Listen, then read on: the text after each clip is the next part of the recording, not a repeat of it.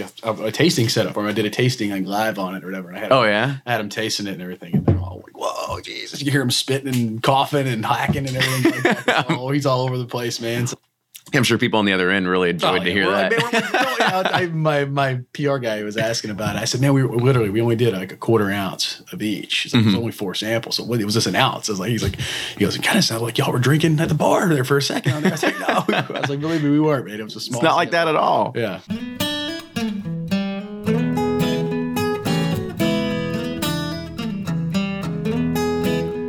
Hey everyone, big news shaping up in bourbon this week.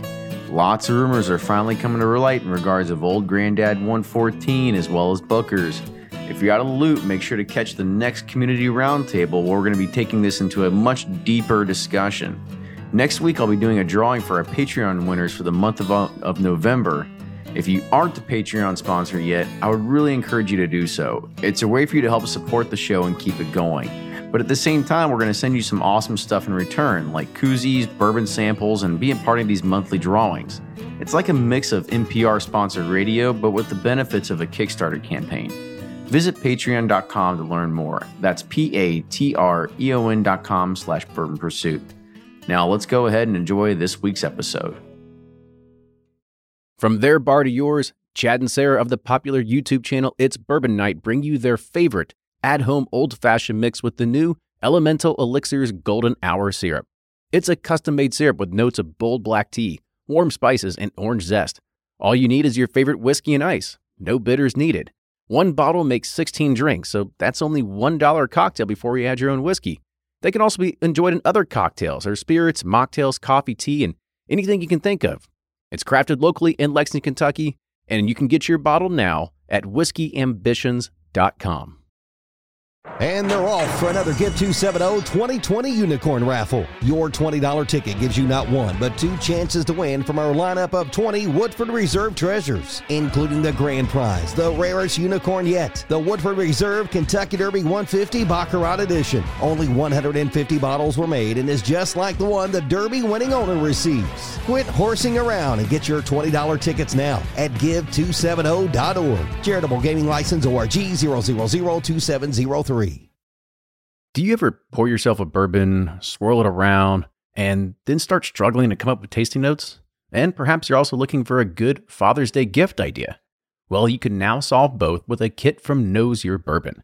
And unlike other nosing kits on the market, Nose Your Bourbon kits feature real ingredients for the most authentic aromas. You can smell real Tahitian vanilla bean instead of some synthetic aroma that's just made from chemicals.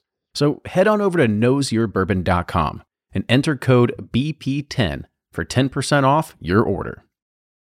Ed Bly and Rising Tide Spirits are back again with a new release of Old Stubborn Bourbon. And this release of Old Stubborn is a premium hand marriage of 10, 11, and 12 year cask strength, barely filtered pot still bourbon. It comes in at a staggering 123.8 proof. And the flavoring grain for this one, which the last one was wheated, but this time it's now rye. Rich, sweet, and bold with a long finish that's sure to be another eye opener. You can order online at Seelbach's or thebourbonconcierge.com, and you can even purchase in person at Revival Vintage Spirits, and even now with very few select stores in Kentucky. You can get it now while you can, but be sure to do it because it's not going to last long.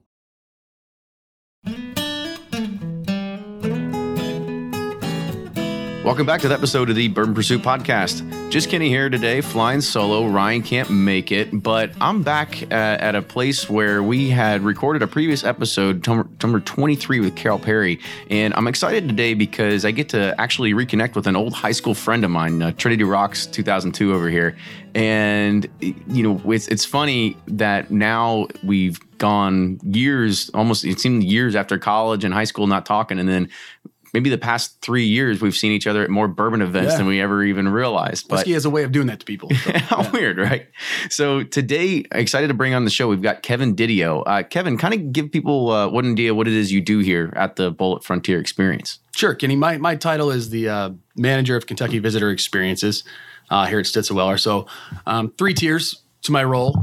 Um, number one, I manage the tourism experience. So we have a, um, and basically it's an hour long tour that we offer that talks a little bit about history, uh, the Bulleit, the history of Stitzel-Weller, um, the history of Bulleit, and kind of the story behind each brand.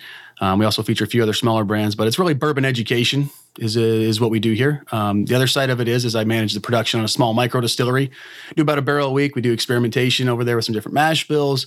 Uh, we also get to develop some of our own distillation talent as well. So it's kind of, kind of some fun stuff. And then I also do a little bit of the Kentucky field marketing as well. So special events, um, tasting events, uh, and uh, other outside the site education opportunities. Well, awesome. I want to touch on a lot of that a little bit later. But before we dive into it, let's kind of talk about your history before bourbon, right? Kind of, kind of talk about, you know, I kind of said we went to high school together, yeah. but kind of talk about what you did after that and kind of what led you into to what you're doing today. Yeah, absolutely. So, you know, I, after Trinity, I went to Western Kentucky where I um, I studied recreation administration, basically sports administration. I wanted to guy. My goal in life was to be a, be an athletic director or a football coach. Um, while I was in school, though, I, I got a part time job at a, at a, at a retail liquor store. Um, really enjoyed the industry. By the time I left, I, I was managing nights uh, at the store. Um, and when so I left college, I was kind of exploring different ways to get back involved. Actually, coached a little football at Trinity High School for a year. Um, but then found found myself a job as a, as a, as a bourbon specialist with a with a distillery in, in central Kentucky. So it's um, and then kind of fell in love with the industry there. It's actually Maker's Mark Distillery in Loretto. Um, so I was a tour guide and uh, basically a bourbon educator there. So worked with the general public, worked with distributors, um, really kind of teaching them the ins and outs of the brand. And you know, I fell in love with the with the entire category of bourbon uh, um, during that time. You know, I had some great mentors there, and I also um, learned a lot about the heritage, the history, and then just some of the different characters and uh, and legends in the, in the industry as well. So, um, so since then, I actually left that role. I stepped outside the industry for for about 18 months. Um, of that 18 months, I think uh, 12 of those months I was trying to get back in. Um, and then I actually was was welcomed back at Maker's Mark as the brand ambassador for Kentucky or Kentucky Diplomat, as they called it.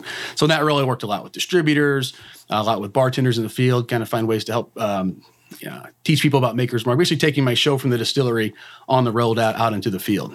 Um, got my MBA in the meantime uh, while I was doing that that role at, at Bellarmine. Um, so I graduated in 2011 with that. Uh, after that, I stepped outside the uh, the marketing world and the sales world and, and went into the uh, manufacturing world at Jim Beam, where I was a bottling line supervisor. Uh, and then stepped into a business anal- analyst role. So kind of really got to learn the uh, the nuts and bolts of the industry uh, doing that. So worked across bottling, worked across warehousing, um, had a lot of fun. So um, you know, some people say I'd have trouble. I have trouble holding down a job since I've done sales, marketing, uh, bottling, uh, finance, accounting, uh, logistics. Um, but it's it's been it's been a really fun journey, kind of learning all the different sides of the industry, and, and I've had some met some great relationships, and you know, very similar to you just mentioned. You know, whiskey kind of brings people together, kind of like you mentioned at the beginning of the show. Um, it's really done that for me as well. I've made some great relationships, and I'm you know even even in a better place now uh, with Diageo and, and Bulleit Bourbon, kind of leading this uh, this tourism experience here. Plus, this role gives gives me a little little touch on everything. Um, I get the consumer side of things, I get a little bit of the sales side of st- things, and I get my I get my production or manufacturing fix with our with our micro distillery. So so kind of well, let's rewind a little bit to when you were working inside of the the liquor store when you were inside of college. I, I guess what was it that that asphyxiated you with inside of the just the liquor industry or just the spirits industry in general? I mean, besides being in yeah. college and wanting to drink a whole lot oh, and saying like, because yeah. everybody, I mean, you you hang around with a bunch of guys and we're always like, we should open a bar. Like, oh, absolutely, everybody's going to open a bar or a liquor store when they're in college. That's the plan, right? Yeah. You know, I think that the cool thing for me was I saw how close knit the industry was. You know, granted, this was Bowling Green, Kentucky, and we were a very small store, um, but I saw the kind of the connection that the store owners had with the distributors and the consumers come in. You know, and kind of the, you know, it was just a community that you kind of saw around it. You know, you know, consumers were connected to brands. Brands had unique stories. Um, distributors had great relationships with the field. With the with you know, I was a, I was a, a assistant manager, and uh, and they you know they had great relationships with my owner, and it was just a real kind of family atmosphere that I saw in, in the spirits industry. And I know since you've probably started this podcast, you've kind of probably seen how close knit um, a lot of the industry is. It's amazing how you'll be. They'll just say, "Yeah, oh, I've got all their phone numbers right here yeah, on my." Exactly. Yeah. I mean, they a lot of these old timers they can barely use the iPhone, but they've got all their numbers on there. That's like you know Tom Bulleit for a great example. He's he's got that type of relationship where he you know he talks to executives and he also talks to store and, and store owners and, and, bartenders, and so those you know the relationships are widespread, and it feels like everyone is just. Uh, everyone's in a great place. Everyone's, you know, kind of working towards a common goal of raising the category, and you know, and I saw that early on and then as you see that kind of in all the different roles that I've had, you know, there's just great heritage, great people, um, and just you know, just a really fun industry to be in. Like, like I said, I left for 18 months and spent 12 trying to get back in. So, right. Yeah. So, kind of talk a little bit more about the the time at Jim Beam doing the bottling thing because it seems it seems that the Uh, the one thing that we we realize when we talk to a lot of the master distillers, they say we've done every job Yeah. here, and it sounds like you're already kind of like making your rounds of, of doing that. So, kind of talk about a little bit because we haven't really talked to anybody about the bottling side of things. So, Yeah. talk about a little bit of the, the intricacies, maybe of just the, the bottling process. Yeah, you know, you know, there's all kinds of things that, that go into that. I mean, there's, you know, there's a lot of folks think it goes from the barrel to the bottle. You know, that's and there's nothing in between. But there's a lot, a lot in between. There's, uh, there's processing. There's, uh, you know, there's making sure the proof's right. There's all those different things. There's packaging components, label components. You know, anytime you want a new label, you got, you've got to work with the TTB, and it's a it's a 90 day process. And then there's, um, you know, trying to get you know a certain number of cases out the door in a certain time frame. You know, so at a core of it, it's it's production. Um, you know, because where I came from, there was a lot of history and a lot of heritage, and you're telling these stories and all this type of things. But and those things come into play too, especially in the manufacturing facilities. But at the end of the day, the customer wants the product, and it's and it's our responsibility to get it out to them uh, in full and on time. So you know, it's a, good good way to describe it. It's you know, it, it's exciting, it's fast paced, um, but it comes down to efficiencies and it comes down to time. A lot of times, And a lot of these times, you've got to understand the automation that goes Oh, behind all yeah. that sort of stuff because you'll see. and there's a ton of and there's a ton of people that, that go into making sure that the product goes you know that the label looks right that the glass is of high quality um, that you know that the machines are running to the most efficiency they can so there's a ton of moving parts that, that go into actually producing a product um, you know caps labels bottles um, you know sh- shipping getting it out you know on all those different things and you know a lot of times people think barrel to the shelf and then it kind of you know there's a there's a ton of people and a ton of uh, there's a big gray ton of, area. yeah, right exactly. A ton of industry involved right in the middle of it. And it's and that was the amazing thing for me because where I was out doing promote where I was promoting and I was telling stories of heritage and, and getting to know the people. Um, it was even more beneficial for me to get inside the operation and kind of see the people behind getting the product out. And you have a whole new respect for the products that are on the shelf. Good. So that's that's what I kind of want to bring it to uh, to what you're doing today. So we are here. We're at the the the historic and famed Stitzelweller Distillery. You know, you you hear that word. Some people's their ears perks up. Uh, some people they have no idea about it. So kind of give a little bit of education about Stitzelweller. Uh, for a lot of people that are kind of newbies to this realm, that maybe they understand the significance of what this place really had in, in regards of just bourbon history. Sure. Um, Stitzelweller is one of the true cathedrals of the bourbon industry, is what, what we like to say. Um, dates back to 1935. Um, it basically was the merger of two very powerful companies at the time uh, in the industry. You had the W.L. Weller Wholesale Company, and you had the Stitzel Distilling Company. Um, quick story: St- the, the, the Stitzels were over off Story Avenue. Um, the Weller Company was down on Main Street. Essentially, the Wellers were, were wholesalers. So, Kenny, they would buy barrels um, and then sell them to other suppliers or dealers. Or they were kind of like a middleman. Um, well, they were buying most of their spirits from the Stitzels. So Prohibition hits, both stayed afloat a little bit through some medicinal whiskey practices and so on from there. Um, but when they knew Prohibition was going to be repealed, uh, the companies decided to merge and build the first new distillery um, in Kentucky um, outside of Prohibition. So that was 1933. They broke ground here. Doors opened on Derby Day, 1935.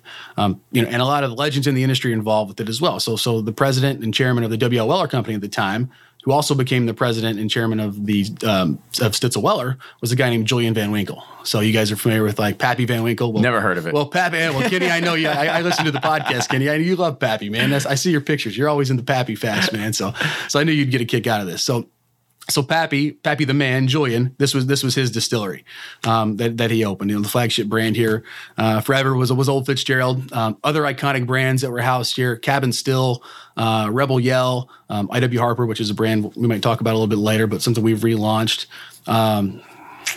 I think any other ones. I already said, I already mentioned Cabin Still. We can just look on your W. shelves over here. You've got, you he's got some sitting on, the shelves. yeah, so so you know there was a lot of a lot of the brands that you're seeing being revitalized and there's and that have never died and are still popular today um, originated here at Stitzel. So Good. And so, talk a little bit about why do you think? Maybe you can comment. Why do you think people go crazy over Stitzel? Right. I mean, it had a lot of bourbon heritage, and you know, I, I will lead into Blade and Bow a little bit because it even has the word Stitzel Sure. Weller on there. But why do you think that people have this sort of this marketing uh, kind of pull into the, just to that category, that name? you know, I almost want to say it's it's almost like the place that time forgot, or something like that, is because you know you've got you've got the giants of the industry that that helped build it. So so the Van Winkle family has a tie in here, and we all know the lore around around, around the, the Pappy Van Winkle products that are out. Um, the other side of it is like iconic brands um, have, have started here. Old Fitz, for example. You know, one thing I've learned too is that, um, especially through my time, my different stops that we've already mentioned throughout the way, is that when I when I mentioned to different people that I was coming to work at Stitzel, they're like, "Oh, I got my start there as a bottling line supervisor in 1988. I used to work in the distillery there in 19, you know, 1990. You know, so so the roots of the bourbon industry, you know, or I should say, this place has a lot of roots in the bourbon industry that folks have gone other places. Um, they've all have a, like a touch, some one way or the other on Stitzel. Um, you know, the other side of it that's wild about it now is that you know it's been a total revitalization uh, of the site here in the here in the past three years. So, you know, we mentioned the 30s when it when it opened. Um, you know, Stitzel was booming in the 60s and the 70s, um, mid 80s, late 80s, early, I'm sorry, late 80s, early 90s. You started seeing a decline in, in brown spirit sales. The rise of the vodkas and the other clear spirits were, were, were very popular at that time. So Stitzel was one of the victims of, of that, of that downfall. They actually closed the, the doors here, at the distillery in 1992. So that might be a reason why people are kind of uh, um, excited when they hear Stitzel because if you find a Stitzel liquid that's original here, it's guaranteed to be from 1992 or before. Um, you know, so the other side of it is, you know, so 1992 they closed the distillery, and uh, you know, basically this became a warehousing site. Um, I was telling you before we started today, you know, at one point in the late 90s, there was there was a handful of barrels being aged here. I think there was like four or five employees, and there was nine contract security guards guarding the place. So more people guarding it than were actually working here. Um, but through the bourbon renaissance, which you know, you know things like uh, you know you've seen all these different bourbon things rise up. Well, Stitzel's one of the things that's kind of risen risen up as well through uh, through the bourbon boom, so to speak. So they started Agent Bulleit here, uh, mid 2000s, 2005, 2006. Um, Tom Bulleit moved his office here um, around 2010, and then 2014 we opened our visitor experience, and we also have our Bulleit bottling line, which we opened in August of 2014 in, in the back. So all our orange, all the orange label products are bottled here as well. So okay, I was about to yeah. say, I was like, so it's been a real revital, revitalization of the site. So you know, with the momentum that you hear people talking about in the field about Stitzel, we've actually Stitzel's actually coming back to life itself. So so you've got you've got some small batch distillation yeah. kind of happening. Not only maybe small batch, single barrel distillation, right? So you're about a barrel a week, about a barrel yeah, a week. So kind of kind of talk a little bit about that. Like, yeah. so what what makes it unique, or what what's going into it? Is it just we haven't figured out a name for it yet? Right now, it's uh, it's a lot of experimentation. Um, we're playing around with some different mash bills. you know, for example, when we did our grand grand reopening uh, two years ago, we did a historic wheated mash bill uh, to pay homage to a lot of the different uh, the historic wheated mash bills that were produced here in the in the early days. Um, we've done some different experimentations with some different malts. Um, we've done some other things like that, uh, other things with uh, some some higher rye, so like a hundred percent rye type uh, type product that we're working with. Nothing that's probably going to go into bottling or anything right now. Just totally, it's it's it's a it's a playground for us to learn a little bit. Um, our Shelbyville, we're getting ready to open our new distillery in Shelbyville. We've let our our new operators um, have come out here and worked on our new, on our manual stills. Basically, is a good way to put it. There's no computers, no automation or anything in our micro distillery. So they come out there and they learn kind of the nuts and bolts of the of the uh, of the processes over there. So, you know, if I had to say what what the, what we're doing with it is, it's it's mainly it's, it's innovation, um, talent development, and uh, and experimentation. Right, right on.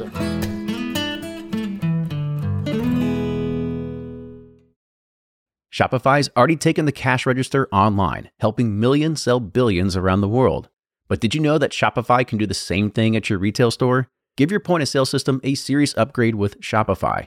Shopify's point of sale is your command center for your retail store. From accepting payments to managing inventory, Shopify has everything you need to sell in person. And with Shopify, you get a powerhouse selling partner that effortlessly unites your in person and online sales into one source of truth.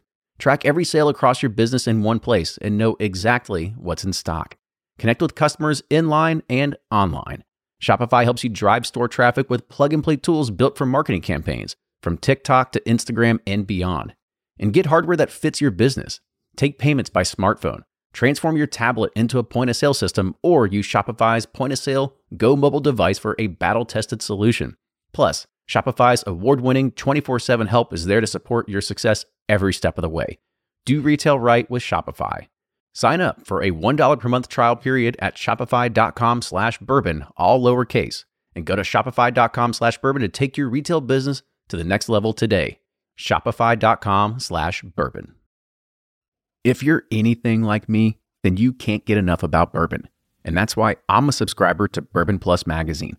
Bourbon Plus is a quarterly publication that tells the stories from the heart of bourbon the farmers who grow the grain, the distillers who labor over the process, and the people like you and me who raise their glasses to celebrate it all. Subscribe to Bourbon Plus magazine today at bourbonplus.com, that's P L U S.com, and use code PURSUIT at checkout for $5 off your subscription.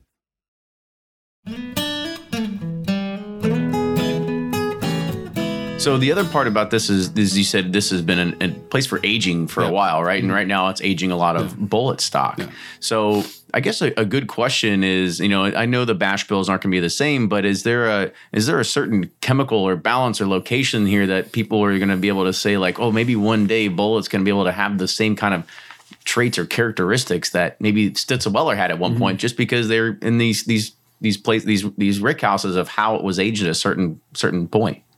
Uh, That's a, that's a great point, and I think that's something we you know we have to just wait and see see what comes out of it because, you know, I will say you know the, these are the historic style rick houses, you know, se- seven floors seven floors high, three three tier ricks, um, you know, so, so we'll see what comes out. Never know what we'll find. So, Right. Yeah. So, and quickly talk about the the bottling that you have going Yeah. on here as well. So you know it's a it's a high speed bottling line. So all our all our Bulleit Orange Label product is is bottled here at Stitzelweller. Um, they brought that back, like I said, in August in or I'm sorry, in October of, of uh, 2014 when we relaunched that. Brought bottling back here since first time since 1980, 1997. Um, so we'll bot, we do that. We also bottle Blade and Bow and um, and uh, Hillhaven Lodge is another product we, we do here. But you know, it's, you know, so the only thing we don't bottle here is the 50 mLs and the, and the 200 mLs. Basically, it's a different shaped glass, so we don't we don't Yeah, you got to have different tools. For exactly. All that. yeah. I but all our all our Bulleit orange labels done here, and it's it's it's a it's a it's it's a high speed line. It's um it's uh, one of the you know it's got one of the most highly uh, automated and technologically advanced lines I've I've seen. So So back on episode 58, we interviewed Tim Judge, and he was a global brand ambassador for Mm-hmm. Bulleit. And anybody that didn't get a chance to kind of check it out, give give people the the you know the the small rundown of of Bulleit, a little bit of history, and, and kind of what's going on. yeah, so so uh, Tom Bulleit.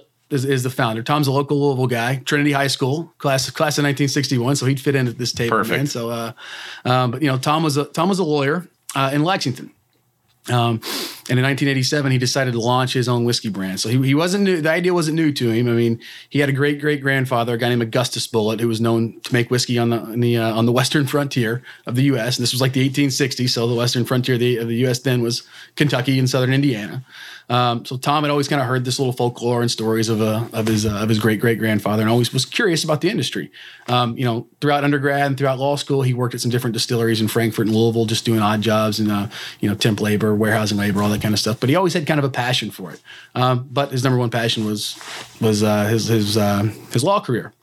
Um, finally, in 1987, after about 15 years of um, of, of, of, of lawyering, if you want to call it that, Lawyering. I don't know if that's a word or not, but you know, we'll, we'll go with that. Um, he decided to hang it up and launch his family's uh, uh, bourbon recipe. Um, originally, product was called uh, Thoroughbred Bourbon, um, but after through some uh, through some encouragement of his wife Betsy, they decided to go with the, the Bulleit name on the uh, on the product. So it's uh, he launched Bulleit in 1987 as a high rye uh, bourbon, so two third corn, two thirds corn, one third rye. And uh, the brand really grew in kind of the, in the different coast. To be honest with you, it kind of got caught up in the kind of the bartender movements. So think of towns like San Francisco, New York. It's kind of amazing if you go out to those two towns, you see Bulleit everywhere. You know, we're Kentucky guys here. You go around here, you don't you don't see it quite often because there's a lot of different products here. But if you go and you go to I'm seriously New York or San San Fran, you see it on every shelf, and every there's a lot of cocktail minis with it. So it really grew on the uh, on the backs of the bartenders. And that's that's kind of a tribute to Tom because Tom spent a lot of time working with individual bartenders and tenders. They love the they love the high rye content. They love the idea that they can make a cocktail with it. You can still taste the whiskey, uh, and, you know. And, and Bulleit's grown, uh, you know, exponentially ever since. Right now, we're, we're on pace to be one of the top selling bourbons in the U.S. I mean, I will say that you know, Bulleit Rye is one of my favorite ryes, yeah. only because it, it makes one of the, the best Manhattan's Yeah. that, that I that I enjoy.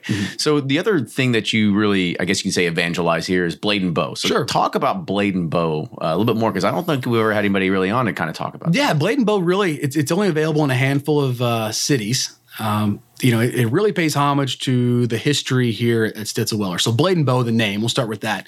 It kind of comes from the name of the keys, and that's one one of the symbols that you'll see around Stitzelweller is these it's this five key symbol, and it stands for the five things you have to do right to make great bourbon. Um, historically, the executives at Stitzelweller all wore like five keys cufflinks or tie tacks, and it was a reminder of this kind of vision or mission statement. What it was was you had to so the five things where you had to have great grains and yeast and then you had to excel at fermentation, distillation, and aging. So if you did those five things right, you could make great bourbon. So the key, every key has a blade which goes into the door and a bow, which is the end that you hold on your hand. So the name blade and bow comes from the skeleton key in that five keys uh, symbol. So Now I pays, get it. Yeah, pays homage to a lot of the history here. It's not a hunting reference. No, yeah, or, yeah, I, I won't go there. But anyway, um, the other side of it is it's actually made with some of the last liquid that came off the still here in 1992. We use this rigorous, excuse me.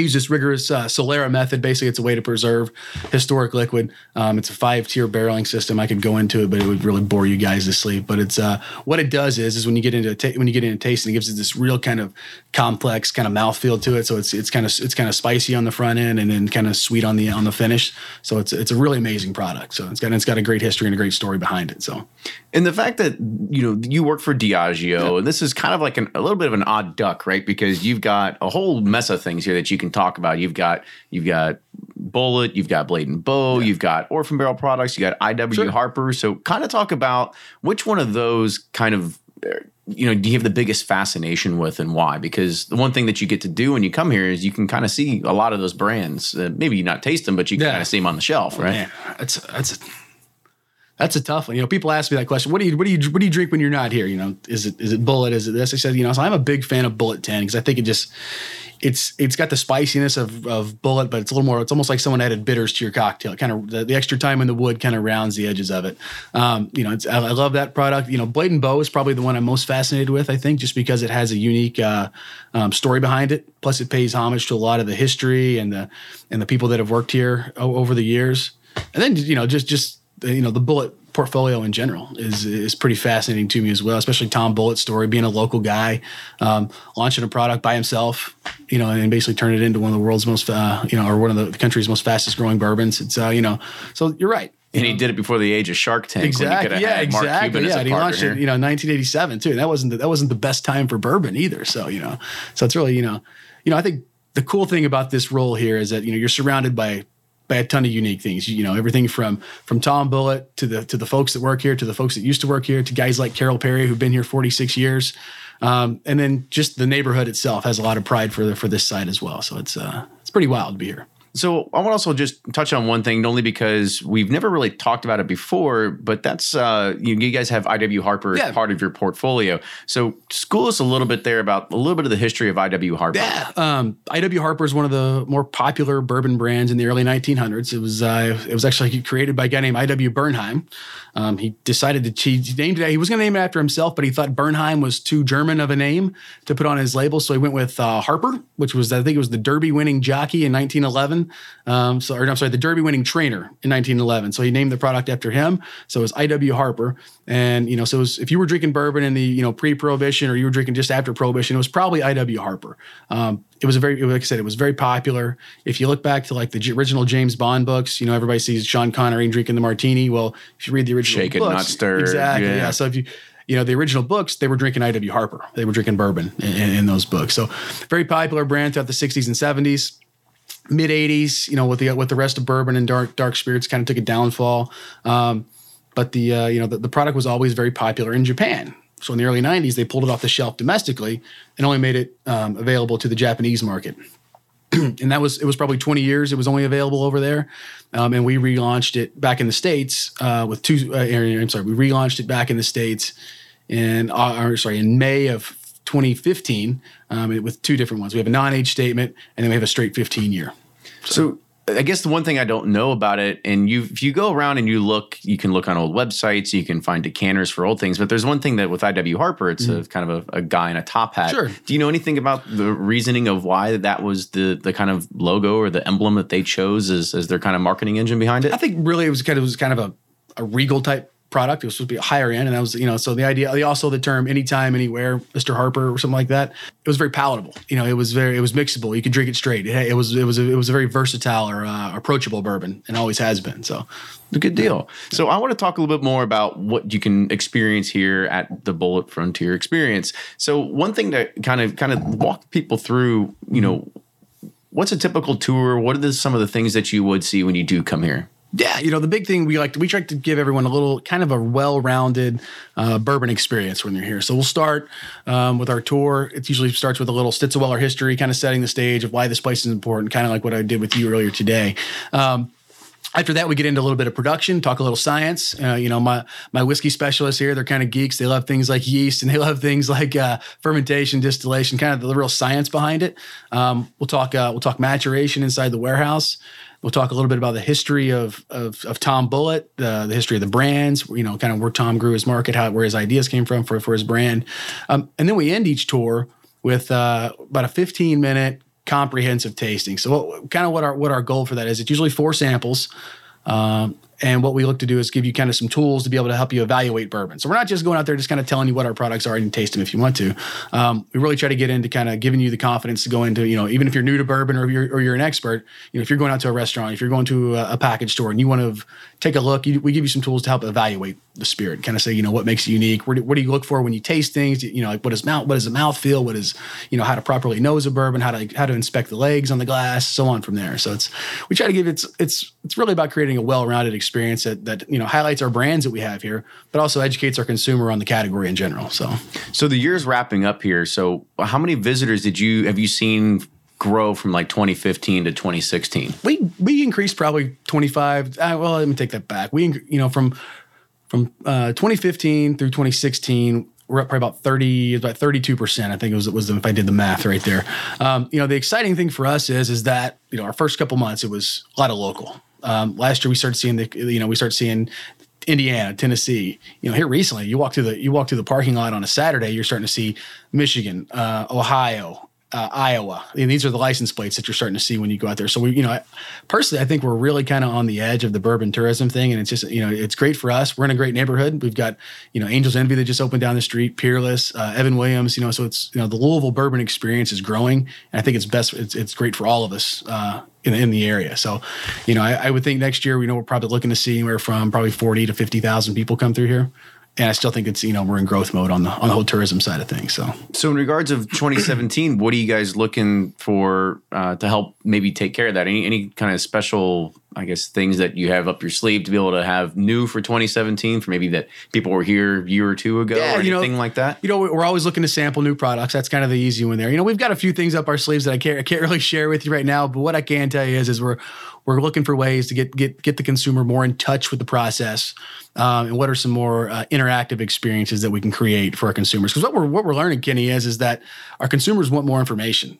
They want they don't just want the kind of the surface tour. They want to get their hands dirty. They want something to like. They want smoke in their face. They want they want they want to get into the into the processes and get to know the people behind the process. So if we can figure out ways to do that, um, I think uh, I think our consumers and our and our visitors will you know they'll they'll continue to flock to us and you know we can continue to entertain them. So Maybe a shrine of Carol Perry, like at the entrance or something like that. uh, he's, he wants his name on that guard shack. He tells me. So uh, I don't know if you guys have. They haven't. No one's ever been out. You got first person you meet when you come out to uh, to Stitzelweller is is Carol Perry. Carol's been here. Uh, 46 years. He reminds me of that every day. He's a great guy, uh, but he's he's a smiling face. He's got a ton of ton of uh, uh, love and passion for for for Stitzelweller number one, and then a ton of ton of love and passion for uh, for um, for Bulleit and all our all our brands here. So he's a he's a great ambassador to uh, to Louisville, to Shively, and uh, and to Kentucky, and, and for Stitzelweller as well. So So with that, we're going to wrap it up. So if people want to get in contact with you, if they want to know how they can schedule tours, when they can they come, kind of kind of give a Yeah. When do you- when do you open? How can they- how do they know about it? So right now we are open uh, Wednesday through Sunday uh, from 10 a.m. until 4 p.m. Our tours run on the hour uh, Wednesday through Friday, and on Saturday we go every 30 minutes. Um, Sunday we go every 30 minutes as well. Best way to reach us, especially if you're planning on coming on a weekend, uh, try to call us during the week and set up a reservation because our weekends and as Kenny, if you've been around at Bourbon Trail anytime soon, the weekends on the Bourbon Trail are are wild. They're, they're packed. You know, it's it's an exciting time for us because it's uh, we get a ton of people that, that are excited about bourbon come through. So so please call, set up a reservation. Best number to reach us is is 502 810 uh, 3800. Um, or jump on our website. You know, you can see the information on there as well. It's bulleitexperience.com. So Awesome. That's the best way to do it. And uh, or just call us, call us directly, set up in a reservation. Happy to host you guys anytime. So, yeah, make sure you shake Kevin's hand and he'll uh, he'll show you a good time. So Kevin, I want to say yeah. thank you so much for coming on the show today. This was uh, fantastic. Just to learn more about yeah. you, because uh, I haven't really known, haven't yeah. really talked about that since since we've graduated. since right? Dennis Esterly's math class, man. It's been a while, hasn't it? Yeah. So, yeah. But it was good to kind of know about that, kind of you know learning more about the history of what's happening here, some of the things that are going on, uh, and some of the things we can expect for next year as well. So again, thank you for coming on the show. Yeah, absolutely, Kenny. Thank you. Anytime, my friend. Awesome. So if you like what you hear, make sure you support the show on Patreon. That's P-A-T-R-E-O-N dot com slash bourbon pursuit. Follow us on social media at Bourbon Pursuit, Facebook, Twitter, and Instagram. And if you have any more show suggestions, people you'd like to see, any more comments, go ahead and send us an email. It's the duo, T H E D U O, at bourbonpursuit.com. And with that, we will see you all next week.